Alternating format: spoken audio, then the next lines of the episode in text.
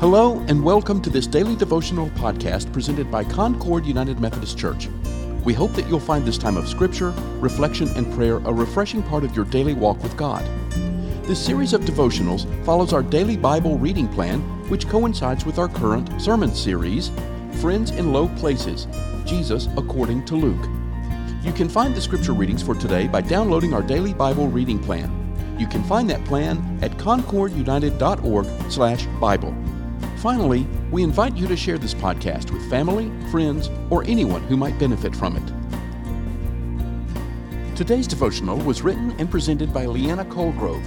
The scripture is Luke chapter 9, verses 1 through 27. My hands are sore and scratched, looking worse for wear from a few days in the garden. We are in that liminal space at the threshold between winter and spring the time when many of our plants and shrubs need to be pruned hard ahead of the growing season. On the church calendar, we've entered a similar season with the arrival of Lent. It's a time of shadow and light, the somber penitence of 40 days, punctuated by the hope of Sundays, little Easters that lead us toward renewal and resurrection. Pruning is not the fun work of gardening. To our limited vision, it's reductive, not additive. It's about taking away, reducing, or removing things we might otherwise want to keep. But as any gardener knows, this pruning is often necessary to rejuvenate the plant.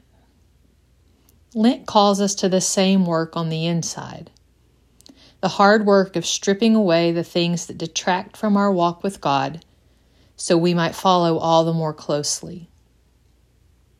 Jesus delivers this hard truth to his chosen disciples in Luke 9:23. If any want to become my followers, let them deny themselves and take up their cross daily and follow me. It's easy to say we want to follow Jesus, but the conditions of this verse give us pause. Deny the self Take up your cross, and daily. The prospect of discipleship is one that demands a daily commitment to follow Jesus' example instead of our own. For some, self denial might align with fasting and prayer, both of which we consider more carefully during Lent. Others find self denial might be a bit harder still, bearing the cross of our ego, our will, our self determination. We might say we surrender these things, but our actions give us away.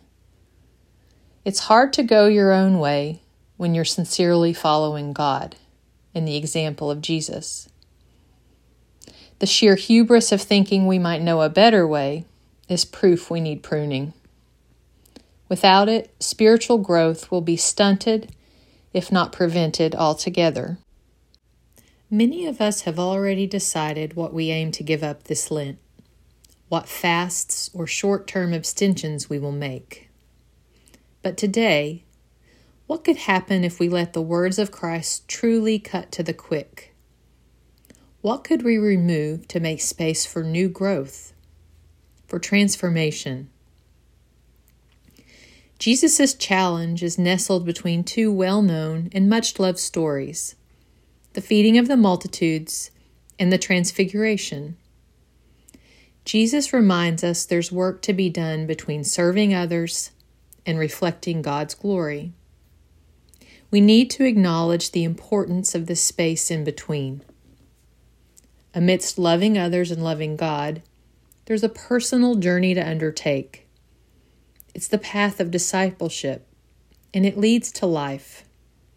Jesus goes on to explain For those who want to save their life will lose it, and those who lose their life for my sake will save it.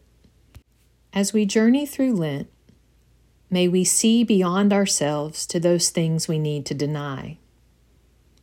May we be willing to bear them as on a cross, to let them be pruned away. Like a spring garden, new life is promised and like the good news we await at Easter, Our risen Lord is already making all things new. Please join me in a prayer. God of the in between and of all our new beginnings, we thank you for the testimony of your Son, your Word, and of your Holy Spirit in our lives. Show us the things we need to prune away to make space for the good growth you've promised. Renew our commitment to follow you daily. Lead us in the path to the life everlasting. Amen. Thank you for listening to today's daily devotional. This podcast is a ministry of Concord United Methodist Church.